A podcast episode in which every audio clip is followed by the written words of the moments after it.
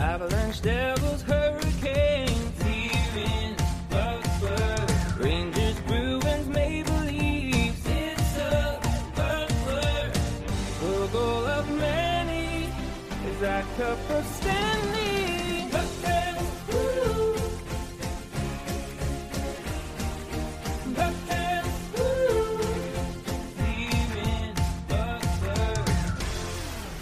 Welcome everyone to the Launchpad here in Puckburg, a podcast for the daring, do bad, and good puck tales on the Belly Up Sports Podcast Network. I'm your host Kyle Sullivan, aka Shaggy Von Doom, with another episode of Puck Tales. Woo woo. That's right, and the you know who on the other end of the woohoo is our third and final guest here on Slapshot Sweethearts Week over here in Puckburg. We got Shannon Walsh. How is it going?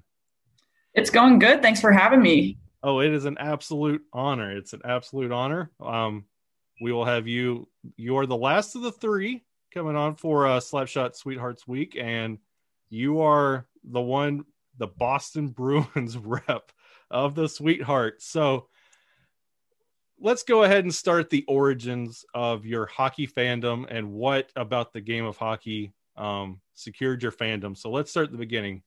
What was your that moment for you when it came to the game of hockey that stood out for you amongst the rest?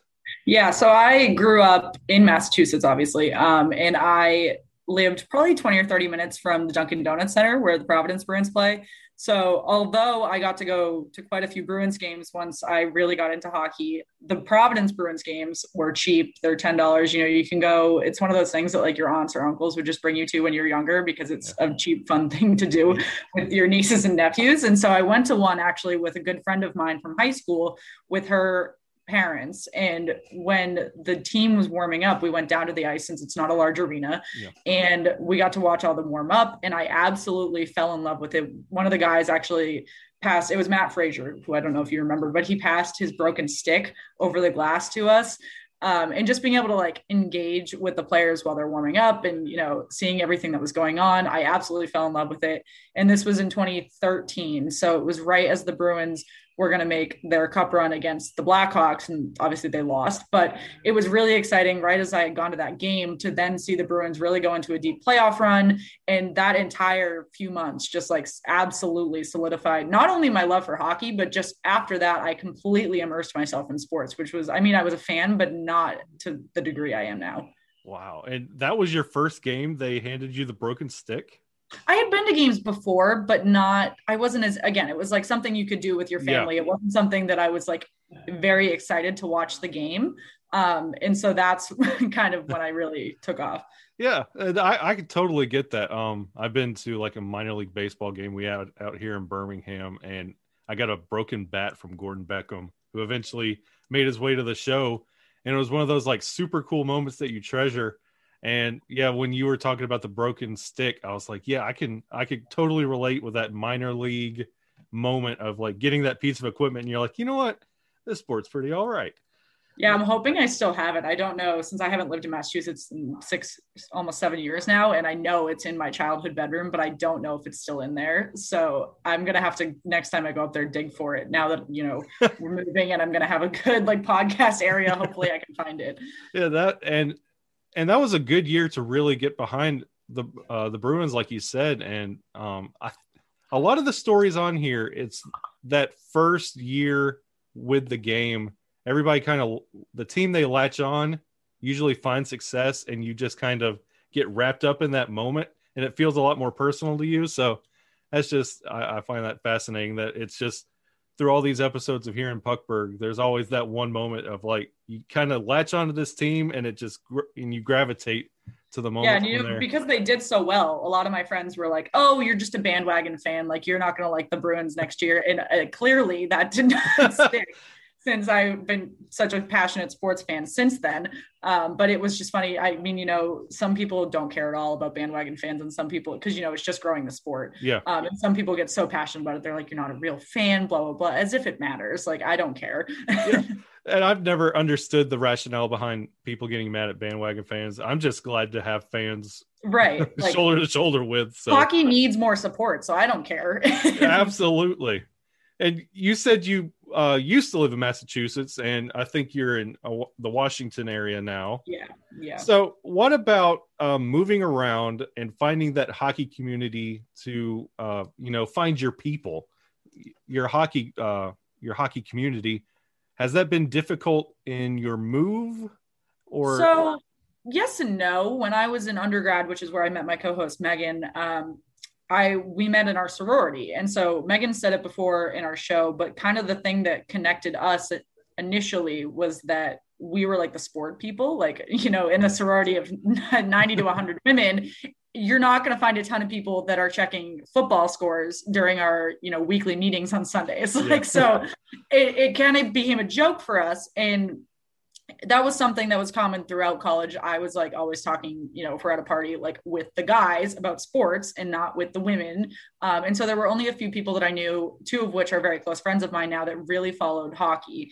Um, and so now that we started the podcast, which is now just about eight months old, which is crazy, um, Twitter has actually been really significant for us because I did not really use Twitter besides when I joined Belly Up, which has actually been a year since I joined Belly Up, which is also crazy. But um, I didn't really use Twitter, and I did, I didn't think it was like as significant for both networking, but also getting to know people. I have friends on Twitter that I speak to every day more than I speak to my normal friends. So like, it's very interesting the way that people leverage social media fr- from that perspective of you know getting to know the the hockey Twitter community or just the podcast community. It's Yeah. incredible. yeah, and it's it, speaking to like the hockey Twitter community, it's almost the digital version of like how you said like uh, you and Meg like kind of bonded over sports. It's that one thing like no matter where you go, if you're happening to wear like a Bruins something Right. and you're like out in the store or somewhere and you see somebody with an opposing NHL or maybe even on the same team, that's somebody you could just make eye contact with and you both know what's up. And that's and I think that's what hockey Twitter has turned into.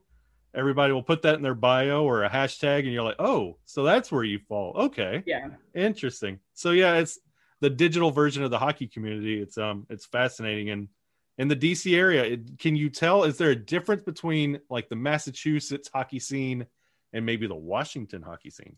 Yeah, so it's Washington's a really interesting city because it's it's really a trans transplant city. Um, a lot of the fans are not from DC. Granted, the Capitals do have a pretty large fan base, um, but it's from a vast area of DC, Virginia, and Maryland, and even beyond because the the next closest team is I think Philadelphia, maybe New Jersey. So it's it's not close. Um, and then when you think about who people are rooting for, there is again a good like fan base at Capital One Arena, but it's usually 50-50 based around who the opposing team is. If it's someone from like if it's like San Jose, then it's not going to be as much, but if it's like Boston or Pittsburgh, it's usually 50-50 on who's there from, you know, Washington or the opposing team. And that goes for most of the Washington teams, particularly the Washington football team. It's usually 50-50 based off of who the opposing team is and the proximity to DC.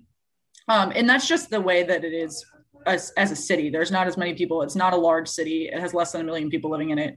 Um, and it's funny, yesterday when I was watching the Euro Cup final, it's bars were packed because it's internet like international sports are just Yeah. so much more important to people than local sports. Yeah. Um, so I mean it's just it's very like you said different than Massachusetts where you know if I want to go anywhere and the Bruins are on, I know there's going to be at least four or five people in a Bruins shirt, even if it's just a normal game on a Tuesday.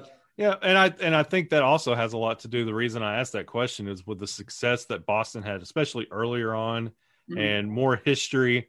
And I had Ryan McCarthy on of No Credentials Required on Friday, and he was talking about falling in love with the Devils when they played against the Capitals in the late '80s, and the Capitals at that time and historically were just a bad team until Yeah. recently. So it's it's a a new fandom, if you will, even though the team's Yeah. been there a while. It's more of a a new success that they found. And I'm really interested to see what happens to the Capitals fan base when Alex Ovechkin's not here anymore. exactly. Um, it's one of those things, and I mean there are other organizations that I wouldn't say it's a problem, but they they're they're uh, followed because they have one star player, and the Capitals don't really have another guy coming up the pipe that's going to fill that role. Granted, replacing Alex Ovechkin itself is going to be very difficult, but there's already rumors that TJ Oshie is going to go to Seattle. Like he's one of the main names flying around. So if you wanted to keep that core group of people that the fans like, you've got Tom Wilson, who's contrary, he's no Alex Ovechkin, TJ Oshie. Uh, Kuznetsov is probably not staying. No. Uh, and Ovechkin's got maybe two years, three years left before he's gone. So, I mean, I think their fan base is going to significantly change in the next five years. and you don't want to make the star of your team Nic Dowd from right here in Alabama. Right. But um, yeah, I, I wonder about that myself, and I think honestly, uh, the Penguins also suffered that same problem. Um, it was kind of a passing of the baton from Super Mario to Sidney Crosby at that time, and when he also because him and uh, Alex Ovechkin are about that same age Yeah. when they're the start and Pittsburgh has that same problem. So it's interesting to see what those teams and fan bases look like in the next five, ten years. Or the or Patrick Kane with the Blackhawks too. I mean, you could keep going from that that one draft that has most of them. Uh, Yeah. As soon as they're gone, unless there's someone else coming up the pipe, like it's less of a significant problem with the Bruins because Patrice Bergeron's the same age as Sidney Mhm. Crosby, but David Pastrnak's there, so there's someone that can you know come up the pipe. But it's not for the Capitals. I don't see it, and Yeah. I think that's really going to affect because it's already a fan base that like yes has a following, but it's no original six organization. yeah, exactly. And yeah, it's fascinating to see where that fan base will go and what they will do trying to build for the future and if it's a uncomfortable build or it's something the fan base can embrace and uh, grow with going forward. So Right. It's an interesting move for both of those teams. Um, talking about your fandom, your growing up Bruins fan, being a Bruins fan, um, talk about your hockey journey uh, in fandom. What doors have that opened, and what what compelled you to start a hockey podcast? Yeah, so like I said, I've been with Belly Up for about a year now. Um, I think it'll be a year at the end of August. Um, but basically, I was there. I was writing. I was doing a lot for basketball, actually, even though I, I do know a lot about basketball and I know a lot about football. I was doing a little bit of fantasy football stuff as well. But my original love, like I said, was hockey. Mhm. So they approached me and they didn't really have now we have plenty of shows that cover hockey but we didn't have any at Yeah. the time. And so they were like would you be interested in starting a show? Um, blah blah blah. And i said it was really going to depend on who i host it with. So i did a like a little bit of research. I was you know again i had two close friends in college that both liked hockey. I was like those are my top two. If i can't get either one of those i'm not doing it. We did a lot of once megan agreed we did a lot of back work you know designing our logos figuring all that out. We did a lot of social media promotion before we even recorded an episode. And it was a lot of trial and error of you know figuring out what people wanted to see. We didn't use youtube at the beginning. It was only spotify and apple and we found a lot more success on youtube than we have with spotify uh, just because of the way that our like fan base is. People like to engage with us more which is really fun. Yeah. um and so from there i mean i have always been a diehard bruins fan. I always will be. But i think this show itself because we cover all teams gives you an amazing opportunity to learn more about other fan bases since like we were saying they're so different. And so i have found myself really enjoying the florida panthers and the new jersey devils actually. Um, just because one they're so different. I think they're both underrated in incredibly different ways. Um, and really again going back to twitter there's so much you can learn about other teams and other organizations if you immerse yourself in doing so. And I think Megan's been able to do that for a couple different teams as well. And so it's been a really great learning opportunity about, you know, like I said, different teams, different fan bases, what people want to see, what they want to do. And so it's been, again, only eight months, but it's been quite a journey. And we're really excited to go into the off season because that's another completely different set of content, particularly with Seattle and all of that.